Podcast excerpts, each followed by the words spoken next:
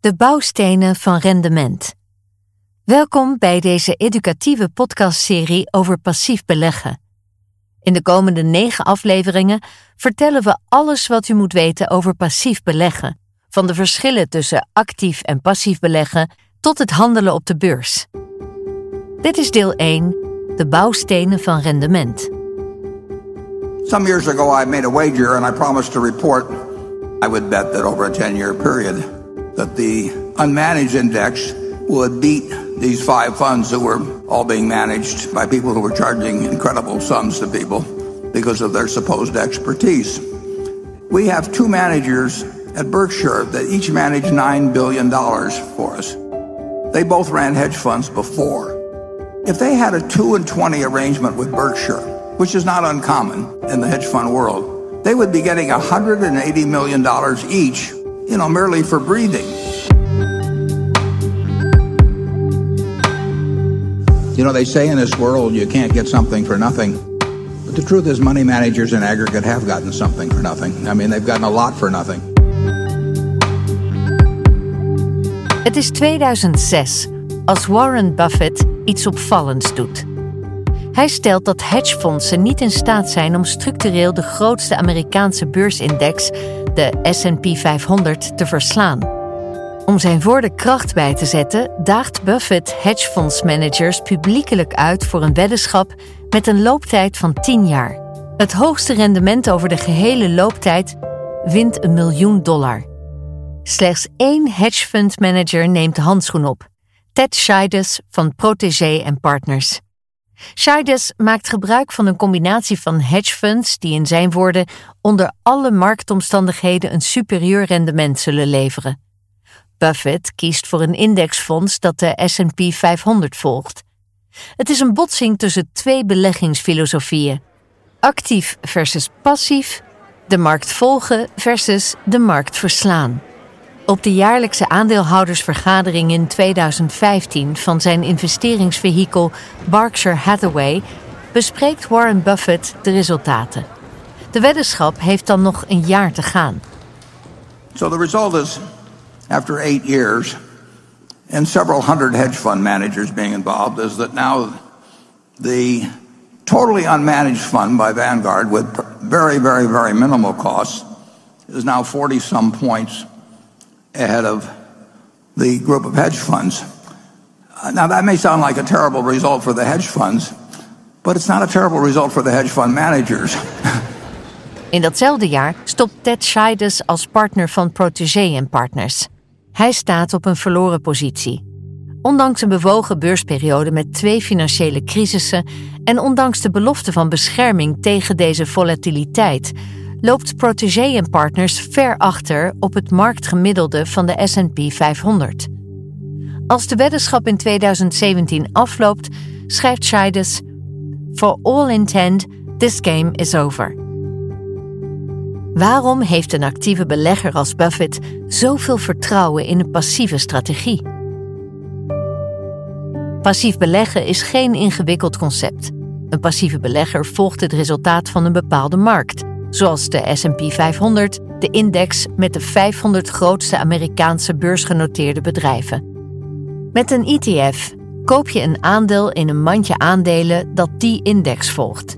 Stijgt de index 4%, dan doet de waarde van de ETF ongeveer hetzelfde. Het omgekeerde is ook waar. Daalt de index 4%, dan doet de ETF dat ook. Een actieve belegger probeert de SP 500 juist te verslaan door alleen de best presterende aandelen te kopen. Dat klinkt logisch. Waarom zou je slechte aandelen kopen als je alleen de goede kan bezitten? Het meest simpele antwoord is dat het de meeste managers niet lukt structureel de goede aandelen te selecteren. Een overweldigende hoeveelheid wetenschappelijk onderzoek toont aan dat een meerderheid van actieve managers er niet in slaagt de markt te verslaan. En er is geen bewijs dat de keren dat zij het beter doen dan de markt, dit komt door hun vaardigheden. Een onderzoek van Nobelprijswinnaars voor de economie Daniel Kahneman en Richard Thaler naar de constantheid van prestaties van managers treft een correlatie van 0,01 aan, ofwel geen verband. I know That is, the consensus of opinion among professionals is that if there is skill, there is very little of it, and very few people have it. And on the other hand, most people believe, many people believe that they have the skill, and most people believe there is skill, and that's an illusion that we can explain. So, why are money managers so richly rewarded? Is, does that factor into anyone's thinking or decision making? Well, you know, they're richly rewarded because there is a lot of money being generated in this industry. It's generated in part because individuals lose a ton of money investing on their poor ideas, which allows professionals to um, put aside enough money to pay themselves very large salaries. Kahneman concludeert. Bij een grote meerderheid van fondsmanagers lijkt de selectie van aandelen meer op dobbelen dan op poker. Waarom is het zo moeilijk, ook voor hoogopgeleide professionals met de beschikking over de beste systemen, om de markt structureel te verslaan? Volgens Financial Times-journalist Robin Wigglesworth moeten we kijken naar de ontwikkeling van de beleggingswetenschap. Wigglesworth schreef het boek Trillions over de geschiedenis van passief beleggen, waarin hij op zoek gaat naar de sleutel van het succes. Hij brengt ons bij de economische faculteit van de Universiteit van Chicago in de jaren 50. Daar bijt de wat verlegen doctoraalstudent en latere Nobelprijswinnaar Harry Markowitz zich stuk op wat de optimale balans is tussen risico en rendement. Hij stelt dat beleggers daarvoor de samenhang tussen aandelen moeten begrijpen. Collega William Sharp zet de volgende stap met de Sharp Ratio een meeteenheid voor de verhouding tussen risico en rendement. Het lange termijn beleggen wordt gedomineerd door twee ijzeren wetten, stelt hij. 1. De gemiddelde winst op een gemiddelde actief beheerde dollar is gelijk aan de gemiddelde winst van een passief beheerde dollar. 2. Als gevolg is de gemiddelde winst van een actief beheerde dollar na kosten lager dan de gemiddelde winst van een passief beheerde dollar. Sharp bedoelt dat de markt het gemiddelde rendement levert. Daarbij is het belangrijk te realiseren dat beleggen een zero-sum game is. Tegenover elke belegger die de markt verslaat, staat er een die het minder doet dan de markt. Omdat actieve managers gemiddeld hogere kosten rekenen, moeten passieve managers het gemiddeld dus wel beter doen. There's a rule in real estate that the three most important things are location, location, location. Well, my rule in investments, the three most important things are diversify, diversify, diversify. And then I'll give you three more keep costs low, keep costs low, keep costs low. The simplest way of doing that is a very broadly diversified, very low cost index fund.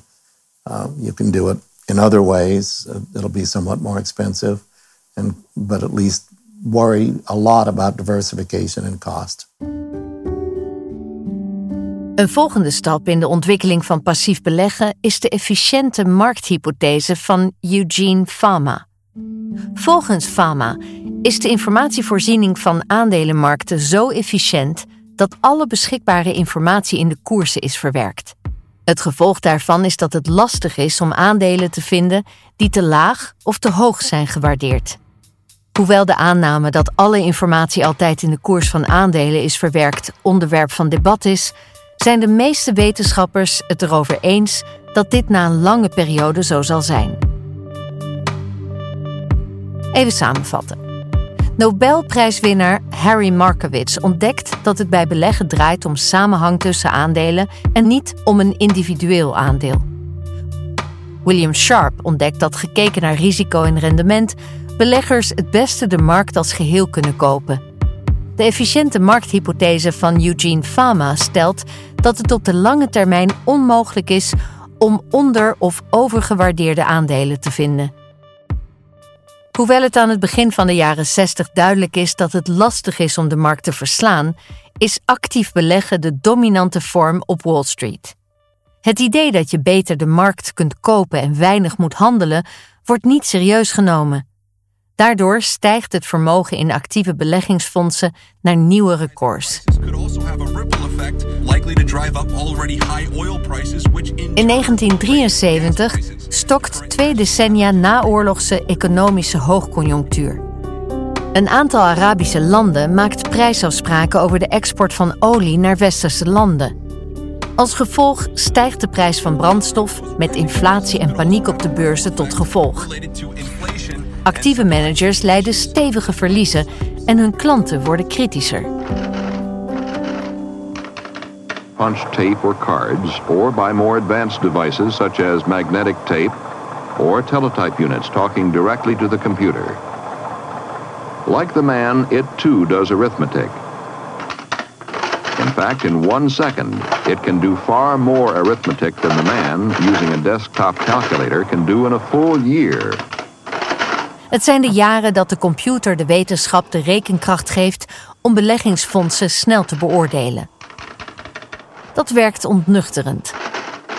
Het artikel Added Value of Asset Management in het invloedrijke blad Harvard Business Review over de prestaties van fondsmanagers tussen 1950 en 1960 concludeert in 1966: We found no evidence that mutual fund managers can outguess the market. De timing van het boek A Random Walk Down Wall Street had niet beter kunnen zijn.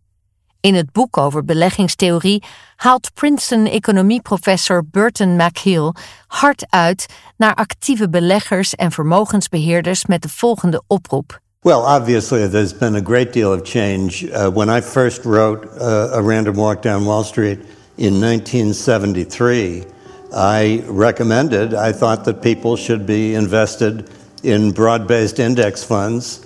There were no index funds. Uh, Right. And I said there ought to be. In fact, uh, uh, what I had suggested is some institution, maybe the New York Stock Exchange, ought to uh, put one together. It was three years later when Vanguard uh, introduced what was called the first index fund. Het boek is een bestseller. Hoewel Malkiel geen nieuwe inzichten brengt, vat hij in klare taal samen wat Markowitz en collega-academici eerder aantoonden. De timing van het boek in een periode van tumult op de aandelenmarkten en economische malaise maakt het grote publiek ontvankelijk voor de boodschap. Indexbeleggen wordt met name in de Verenigde Staten een succes.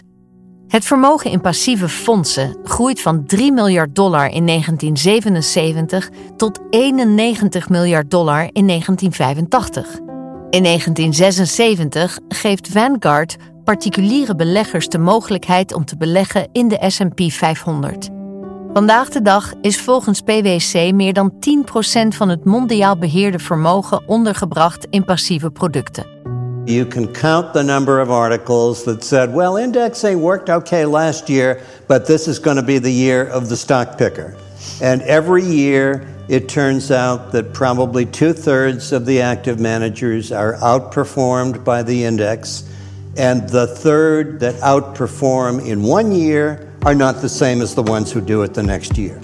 And what Standard & Poor's did this year in their report, it's called the SPIVA, SPIVA. report, Standard & Poor's versus Active, uh, what they found, uh, they were able to do 15-year histories, and then it's not two-thirds, it's 90%. Right. So it's not that it's impossible to uh, outperform, but what I've often said, it's like looking for a needle in a haystack